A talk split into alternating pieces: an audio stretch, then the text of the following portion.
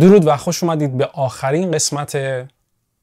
فصل اول برنامه سینما و تکنولوژی. من علیرضا بدی هستم و خیلی خوشحالم که تا این لحظه برنامه مورد توجه شما قرار گرفته. دوستان عزیزی که تا این لحظه لطف داشتن به من و برنامه باعث خوشحالی من هست که تونستم شاید مفید باشم تا این لحظه. همطور که عرض کردم این آخرین قسمت فصل اول برنامه هست این به هیچ عنوان به این مفهوم نیست که دیگه تولیدات شکل نمی‌گیره. حتما این اتفاق خواهد افتاد. برای سال آینده حتما برنامه‌ریزی دیگه ای خواهد شد به شکل دیگه ای به فرم دیگه ای و شاید در مباحث دیگه ای ما تا این لحظه خیلی صحبت کردیم راجع به اتفاقات مختلفی که در سینما افتاد از لحظه ابتدایی که دستگاه اتوگراف به سینماتوگراف تبدیل شد و دعواهایی که بین فیلم سازان و علاقمندان فیلم اتفاق افتاد در اون برهه تاریخ و اینکه چطور کشورهای مختلف کارگردانان آدمهایی که در صنعت فیلم کار کردن تونستن برگی از تاریخ رو شاید پاراگرافی از تاریخ رو از آن خودشون بکنن و بحث رو ما تا جنگ جهانی پیش بریم با هم دیگه. در رابطه با کشورهای مختلف صحبت کردیم آدمهای مختلف نوع نگاه کارگردانان و فیلمسازانی که از هر قسمتی از هر نقطه از نقشه جغرافیا کار سینما و فیلم رو انجام دادن تا اینکه به حال یک نگاه وسیعتری داشته باشیم مقوله سینما و ببینیم که سینما چطور آروم آروم رشد کرد و بزرگ شد در جهان هنر. در آخرین سری از این برنامه سینما و تکنولوژی می‌خوایم با هم دیگه بحث بکنیم و نگاه بکنیم به سینمای اسکاندیناوی سینمای نوردن و اتفاقاتی که توی اون دوره از تاریخ برای سینمای نوردن افتاد و چطور سینمایی که در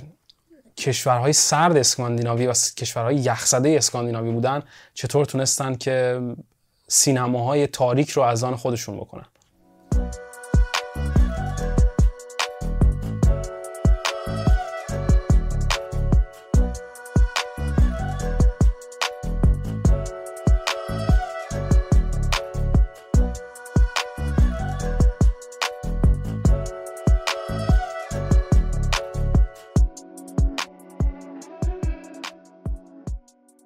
توی برنامه های قبل اشاره کردیم که شرکت نوردیک اولولسن که از شرکت های مهم 1910 بود در اسکاندیناوی اومد و جایگاه برای خودش کسب کرد و تونست آروم آروم سهم بزرگی از بازار فیلم و سینما رو از آن خودش بکنه. ما اجازه بدین قبل از اینکه شروع بکنم این نکته رو بگم که ما وقتی که راجع به اسکاندیناوی داریم صحبت می‌کنیم در این مبحثی که در حال حاضر داخلش هستیم بیشتر مفهوم و منظور ما کشورهای نروژ دانمارک و سوئد هست. حالا به خصوص دانمارک و سوئد بیشتر چون این دو کشور کشور دانمارک و سوئد جزو کشورهایی بودن که کشورهای مهمی بودن در صنعت سینما و همچنان هم این دو کشور هستن که اگر که بخوایم که انتخاب بکنیم از کشورهای نوردیک می‌تونیم بین دانمارک و سوئد در واقع این انتخاب رو انجام بدیم و اینها هستن که نقش اصلی رو در کشورهای اسکاندیناوی در صنعت فیلم و سینما دارن بازی می‌کنن. شرکت نوردیک اولسن که تو سال 1910 سلطنت می‌کرد به صنعت سینما حالا دیگه توی سال 1912 1913 آروم آروم تعداد تولیدات خودش رو بیشتر بیشتر هم کرد تا جایی که حتی به دو سه یا بعضا حتی چهار حلقه فیلم تولید می‌کردن برای پخش فیلم هاشون در اون زمان. و خب این تولیدات تولیدات بزرگی بودن تولیدات راحتی نبودن که چهار حلقه فیلم بخواد تولید بشه به لحاظ production و به خود پخش فیلم. ویژگی های خاصی داشتن فیلم هایی که در اسکاندیناوی ساخته می‌شد در اون زمان. اگه بخوایم که مثال بزنیم از این ویژگی های فیلم های اسکاندیناوی می‌تونیم به نورپردازی های عالی اشاره بکنیم. و حقیقتا نورپردازی بسیار خوبی داشتن در اون زمان و استفاده از نور بسیار دقیقی داشتن. مثلا ما اولین نمونه های تصویربرداری سیلویت یا ضد نور رو در فیلم های سوئدی می‌بینیم در تاریخ سینما و حتی تاریخ سینمای سامت اصلا که بسیار عجیب غریبه و این استفاده خاص نوری که داره اتفاق میفته چون به لحاظ تکنیکی نور پردازی سیلویت حقیقتا یک نور پردازی خطایی هست. اما این خطا استفاده درستش خب بسیار جذاب بوده و جذاب هست و می‌تونه به روند تکاملی داستان کمک بکنه. نورپردازی های عالی داستان گویی بسیار واقع گرایانه از ویژگی دیگه فیلم های اسکاندیناوی بود و استفاده از بازی که ناتورالیستی بودن بسیار حقیقی بودن و باورپذیر بودن ویژگی دیگه این فیلم ها بود در اون زمان. کشورهای اسکاندیناوی طبیعت بسیار زیبایی داشتن و دارن در حال حاضر و در فیلم های اسکاندیناوی در فیلم های دانمارکی و سوئدین استفاده از طبیعت بسیار جا داره. استفاده صحیح و درست از طبیعت و فضاهای شهری و فضاهایی که واقعی هستن از ویژگی دیگه اون دوران فیلم های اسکاندیناوی بود و فقط به این شکل نبود که خب ما نمونه های دیگه هم داریم در مثلا فرانسه مثل سرقت بزرگ قطار که اصلا ما می‌بینیم. خیلی از لوکیشن ها لوکیشن خارجی هستن توی فیلم برداری. ولی تفاوت فیلم های اسکاندیناوی در استفاده از فضاهای خارجی خارج از در واقع فضای سربسته این بود که استفاده استفاده دقیقی بود و استفاده درستی بود. به داستان کمک می‌کرد. یعنی فقط اینجوری نبود که خب حالا چون مثلا در دسترس از اون لوکیشن بیان و از اون لوکیشن استفاده کنند بلکه بسیار خوب از لوکیشن های شهری و لوکیشن های واقعی استفاده می‌کردن برای فیلم, فیلم برداری های خودشون. در نوع داستان سرایی فیلم های اسکاندیناوی ما, ما تاکید بر تقدیر رو بعضا جای به جا مشاهده می‌کنیم و استفاده شورانگیز از داستان ها تو نه شورانگیز به اون مفهومی که هیجان انگیز باشه نه به این مفهوم نه. این شور رو در مخاطب نگه میداره تا لحظه آخر برای دیدن فیلم و این تأکیدی که می‌کنن فیلم سازان اسکاندیناوی در اون زمان به بحث تقدیر بسیار جذاب هست. آقای آگوست بلومن که از کارگردان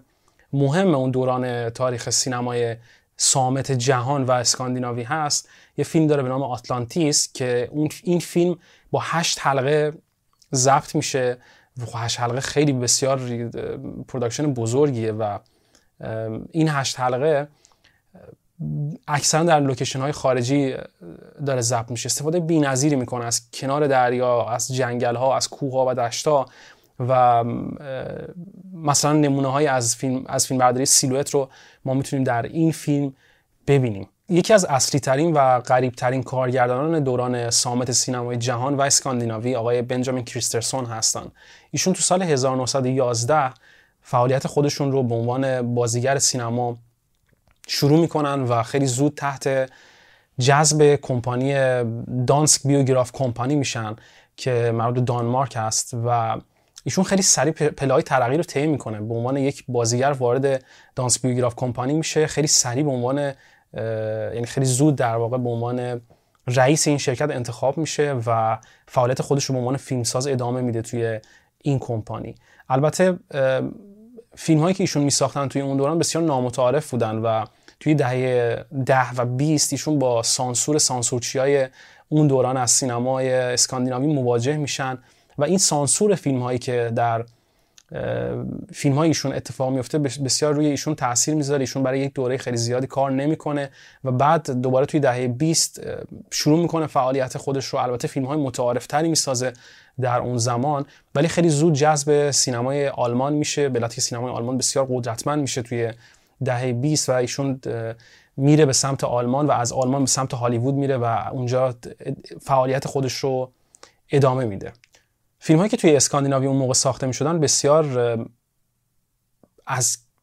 ترکیب بندی های دقیقی برخوردار بودن. ما کمتر می‌تونیم پیدا بکنیم فیلم هایی که توی اون دوران تاریخ سینما ساخته شده باشن و اینقدر ترکیب بندی و کمپوزیسیون های دقیقی به لحاظ فریم بندی داشته باشن توی فیلم های خودشون. البته خب گفتیم که نور پردازی بسیار دقیق هم داشتن استفاده خیلی دقیقی داشتن از لوکیشن هایی که حقیقی بودن یا واقعی بودن در اون زمان و از اونها استفاده می‌کردن. اما کامپوزیسیونی که توی تصویرهای اون زمان از سینما هست حقیقتا حیرت انگیزه و اینکه چطور اصلا اینقدر دقیق این فریم ها خط کشی میشه و ساخته میشه این فریم ها شروع جنگ جهانی در اروپا تاثیرات بسیار متناقضی رو می‌ذاره روی سینمای دانمارک به این شکل که خب پخش فیلم ها آروم آروم کند میشن. سینمای دانمارک از اهمیت زیادی برخوردار بوده تولیدات زیادی داشته سینمای دانمارک و این خب تاثیر می‌ذاره در وهله اول روی سینمایی که بازار هدف جهانی سینمای دانمارک بوده در وهله اول. اما خیلی زود سوئد توی سال 1913 وارد این عرصه میشه و از ویژگی های فیلم های اسکاندیناوی که فریم بندی های بسیار دقیق هست composition های بسیار دقیقی هست. حقیقتا نمونه خیلی کمی ما می‌تونیم پیدا بکنیم در اون دوران از تاریخ سینما که اینقدر مثل سینمای اسکاندیناوی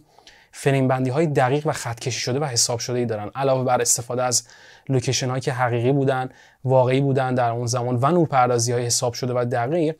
کامپوزیسیون بسیار دقیقی داشته فریم بندی های اون زمان تاریخ سینمای اسکاندیناوی و سینمای سوئد بعد از ضربه که سینمای دانمارک می‌خوره به علت جنگ جهانی توی سال 1913 وارد میشه به سینمای به صنعت سینما. و این رو باید اشاره بکنم اینجا که خب خود مسئله جنگ در وهله اول تأثیری که می‌ذاره اینه که آروم آروم تولیداتی که دانمارک می‌کرده برای بازار جهانی کمتر و کمتر میشه. توی سال 1916 آلمان ورود فیلم رو کلا ممنوع می‌کنه به کشور خودش به یکی از خریداران فیلم دانمارکی و بعدها هم در روسیه و فرانسه همین اتفاق میفته و همینطور در ایتالیا و فیلم های دانمارکی هی آروم و آروم ضعیفتر و ضعیفتر میشن به لحاظ production لحاظ اینکه نمی‌تونستن بفروشن و مجبور میشن که از امکانات کمتری استفاده کنند برای ساختن فیلم های خودشون. اما سوئد توی سال 1913 همونجاست که وارد میشه به صورت جدی و میاد برای نشون دادن خودش توی صنعت فیلم و سینما. تا قبل از اینکه سینمای سوئد جون بگیره و بتونه حرف برای گفتن داشته باشه در سینمای جهان خب سینمای دانمارک که سکان و در واقع پرچم سینمای اسکاندیناوی رو داره با خودش جلو می‌بره. ما وقتی که می‌بینیم که تو سال 1912 آرمانون سوئد داره خودش رو نشون میده در سینما می‌بینیم که میاد از تمام ویژگی های قبلی استفاده می‌کنه به علاوه اینکه یه ویژگی بارز داره سینمای سوئد در اون زمان و اونم استفاده از سه کارگردان همزمان توی فیلم ها هستن. یعنی سه تا کارگردان رو می آوردن با همدیگه و اون سه تا کارگردان با همدیگه یک فیلم رو میساختن و این توی تعداد زیادی از فیلم ها اتفاق میفته نه فقط یک فیلم بلکه توی یک سری از production های سوئد داره این اتفاق میفته به علاوه اینکه سینمای سوئد کاری که انجام میده اینه که استفاده از آداب و رسوم و فرهنگ و لباس و فضایی که در واقع کشور سوئد داره میاد این رو غالب می‌کنه بر فیلم های خودش. یعنی می‌تونیم بگیم که شاید به جد یکی از است... یکی از جدیترین استفاده ها از فرهنگ خود کشور در سوئد داره اتفاق میفته بر فیلم سازی خود کشور سوئد. موفقیت های نوردیسکن تو سال 1907 بسیار تاثیرگذار میشه توی سوئد و حتی ما می‌بینیم که روی فیلمسازان سوئد تاثیر می‌ذاره بر روی کمپانی های سوئد تاثیر می‌ذاره و حتی این موفقیت نوردیسکن به شکلی تلاش میشه که تقلید بشه ازش و برای همین هست که اصلا سونسکا فیلم بیوگرافن کمپانی سونسکا فیلم بیوگرافن شکل می‌گیره در سوئد و شروع می‌کنه به عنوان یکی از های بزرگ فیلمسازی به عنوان کمپانی های بزرگ فیلمسازی مشغول به کار میشه و تولیدات خودش رو داره توی اون زمان. توی سال 1912 سونسکا فیلم بیوگرافن انتقال داده میشه به استکهلم و وارد پایتخت سوئد میشه و اونجا فعالیت جدی خودش رو شروع می‌کنه. همزمان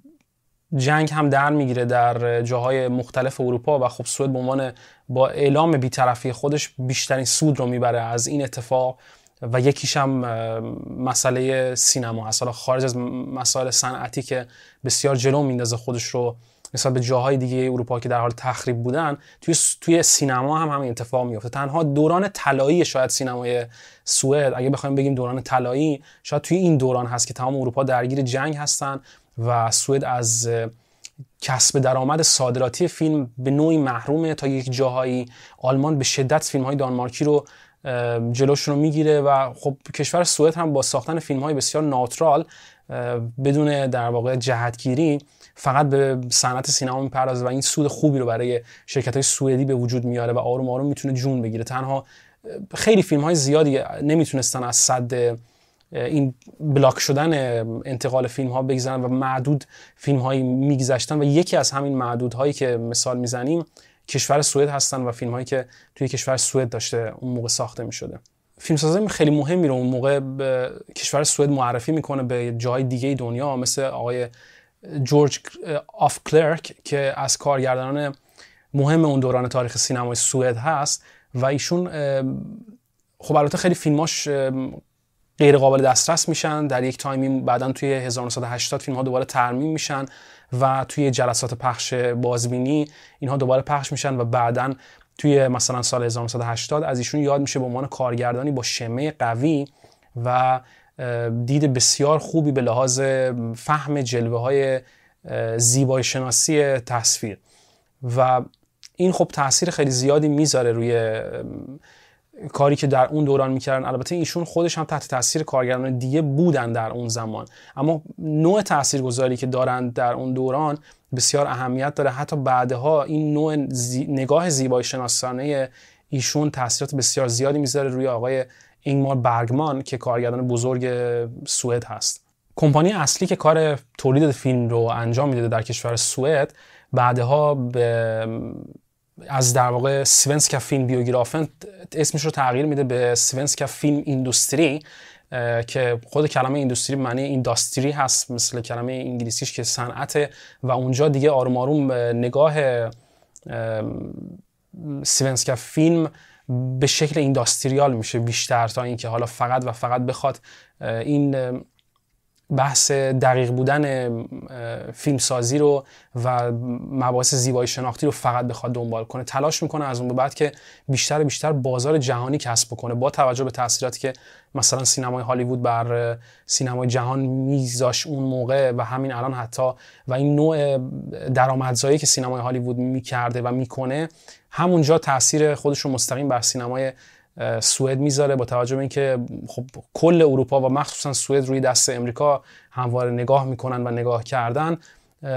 این تغییر نام اتفاق میفته در کمپانی سونسکا فیلم بیوگرافن. از این اسم به سونسکا فیلم ایندوستری. اتفاق ز... اتفاق وحشتناکی که توی اون دوران میفته اینه که توی 1940 سیونسکا فیلم ایندوستری حلقه های فیلم رو در انبار خودش نگه می داشته و این نیتراتی که در حلقه های فیلم بوده در اون زمان موجب حریق میشه موجب آتش سوزی میشه در انبارهای سیونسکا فیلم ایندوستری و خیلی از فیلم های اون دوران و فیلم هایی که مهم بودن همه آتیش می‌گیرن و از بین میرن متاسفانه که هیچ وقت هم دیگه بر نمیگردن این فیلم ها و این یکی از بزرگترین اتفاقاتیه که برای صنعت فیلم سوئد میفته برای صنعت آرشیو فیلم های سوئدی میفته. البته سوئدی ها بسیار خوب هستن در نگهداری آرشیو هاشون با توجه به اینکه حداقل 100 ساله که از جنگ به دور هستن و این آرشیو نگه داشتن رو بسیار بهش ارج می‌ذارن و براشون مهم هست. منتها این اتفاق بسیار وحشتناک بخش عظیمی از تاریخ اون دوران از کشور سوئد رو از بین می‌بره. شاید می‌تونیم اینجوری بگیم که این آتیش در واقع این آتشی که اتفاق میفته در انبارهای سوئد آتش می‌زنه به کل دوران تاریخ طلایی سینمای سوئد سینمای سامت و سینمای غیر سامتی که بعدها در سوئد فعال بوده. چون بعدها جلوتر بعد از جنگ جهانی مثلا در سال 1940 به جلو آروم آروم دیگه خیلی سخت میشه برای سوئد که بخواد بیاد و حرف برای گفتن داشته باشه در مقابل سینمایی که سینما و سینماگرانی که در جای دیگه دنیا قرار دارن. یه کارگردان دیگه ای هم که توی اون دوران هست و مهم هست آقای موریس اشتیلر هست که ایشون معروف هست به تنزهای معدبانه یا در سوئدی بهش میگن تور هیومور یا هیوموری که خشک هست یا تنزی که خشکه یا تنز معدبانه مثلا می‌تونیم بهش بگیم. این تنز معدبانه که آقای اشتیلر با خودش داره بسیار هم جز ویژگی های ادبیاتی خود سوئد هست و فرهنگ سوئد هست. همین که ایشون بسیار خیلی خوب این کار رو انجام میده در فیلم هایی که در اون دوران می ساخته البته خیلی از فیلم های ایشون هم توی همون آتش سوزی سیونسکا فیلم ایندوستری از بین میره و متاسفانه خیلی هاش قابل دسترس نیست. اما تعدادی از اونهایی که ترمیم میشه بعدها یاد می‌کنه از این مرد که چطور ایشون از این تنز خشک استفاده کرده در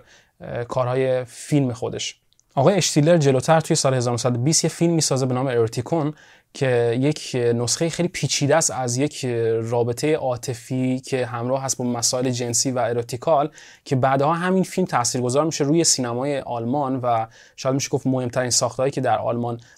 شکل می‌گیره. به لحاظ اروتیک از این فیلم نشأت می‌گیره از این فیلم به نوعی تاثیر می‌گیره و تحت تاثیر این فیلم هست. در در نوع روایی خودش. و خب آقای اشتیلر این کار رو بسیار استادانه و ماهرانه انجام میده. یعنی نه تنها استفاده می‌کنه از ویژگی اروتیک بلکه استفاده می‌کنه از همون تنز از اون در واقع تنز مؤدبانه که راجبش با هم صحبت کردیم. این فیلم اروتیکون که راجبش صحبت کردیم بعدها خب خیلی مهم میشه چون حتی ارنست لوبیچ که کارگردان آلمانی بوده در اون زمان خیلی تحت تاثیر این فیلم قرار می‌گیره. روی این فیلم کار می‌کنه به نوع یک بار دیگه این روایت رو انجام میده. بعدها به هالیوود میره و همون در واقع روایت ارتیکون به شکلهای دیگه ای در واقع در خود هالیوود هم هی تکرار میشه و این به عنوان خیلی سریع وارد سینما کلاسیک میشه به شکلی که از همون دوباره همون روایت استفاده می‌کنن به نوعهای دیگه ای که کارگران دیگه ای می‌خواستن روایت بکنن. به علت صادرات کمی که سینمای سوئد داشت در اون زمان خب گفتیم که هزینه های تولید خیلی نمی‌تونست بره بالا. به خاطر همین تا اونجایی که می‌شد کارگردانان تا جای ممکن به کمترین شکل ممکن هزینه میساختن هزینه میتراشیدن برای فیلم های خودشون. یکی از کارگردانان خیلی مهمی که در اون دوران وجود داره مهمترین کارگردان تاریخ سامت سینمای جهان و سوئد ویکتور شسترام هست. ایشون یکی از کارگردانانی هست که بسیار بیپروا روایت خودش رو داره و بسیار دقیق این کار رو انجام میده. بسیار موشکافانه بسیار خطکشی شده این کار رو انجام میده و با توجه به اینکه سینمای سامت رو در واقع کار می‌کرده ما اصلا متحیر میشیم که چطور ایشون در فیلم های خودش روایت می‌کنه داستان و چطور موفق میشه در انتقال اطلاعات و انتقال احساسات و انتقال اون نوع فکری که داره به مخاطب. ویژگی ایشون این هست که در فیلمهاش بررسی می‌کنه پیامدهای وخیمی که در رابطه با یک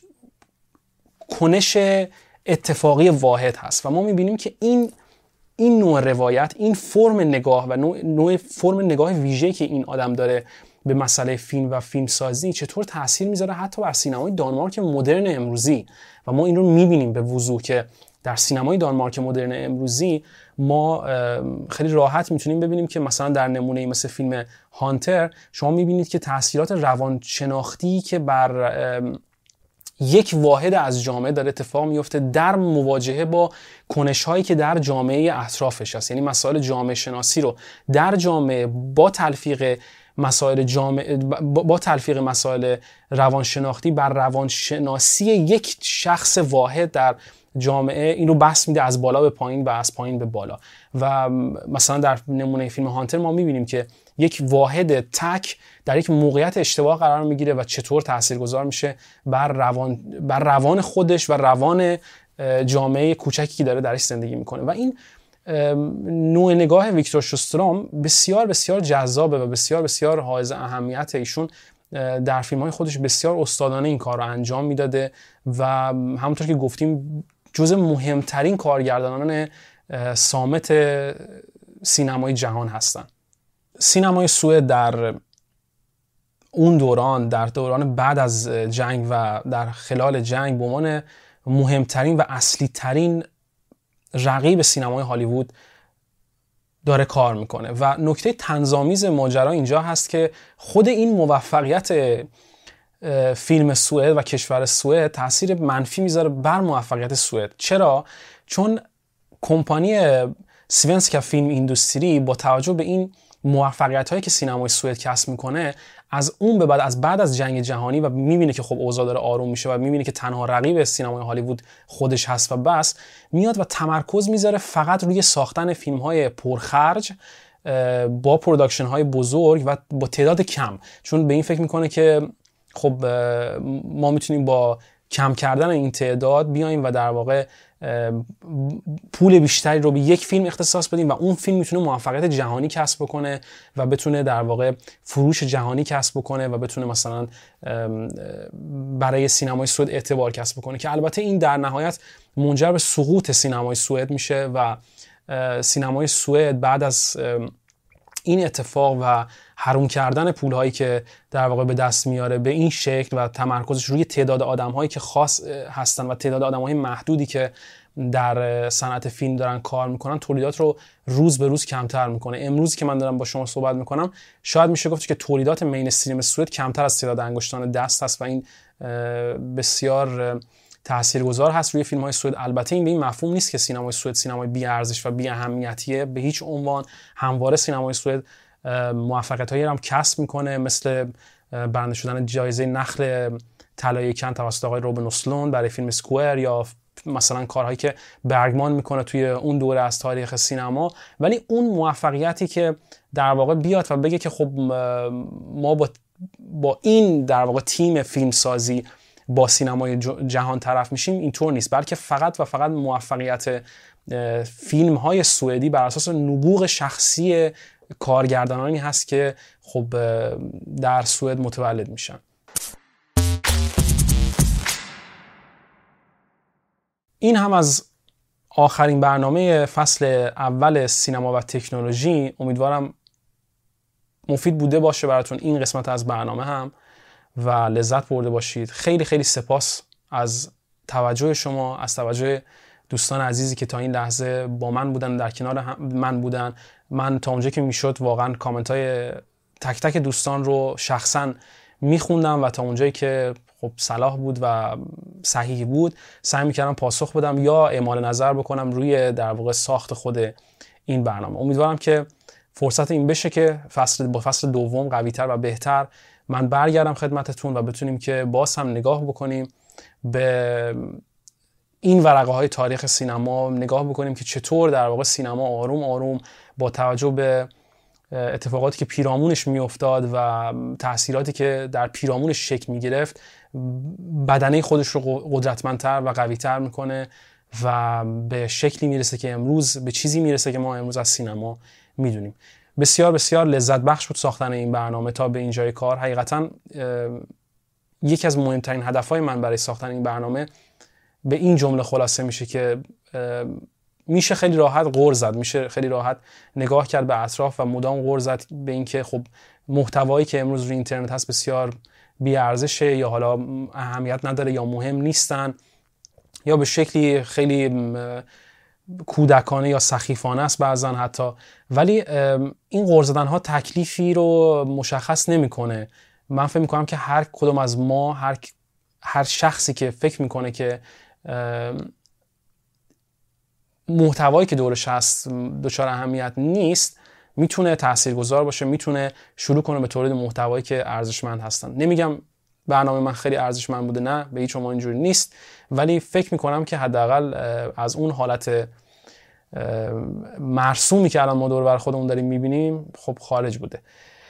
در نهایت این مهمترین هدف من بود برای ساختن برنامه و اینکه خب اگر این شانس برای من به وجود اومده که من خارج از ایران تحصیل بکنم شاید به واسطه این پلتفرمی که الان اینجا هست ما بتونیم این اطلاعات رو بهتر و دقیقتر در اختیار علاقمندان قرار بدیم. خیلی ممنونم از توجهتون تا به این لحظه. امیدوارم که خیلی خیلی زود در فصل دوم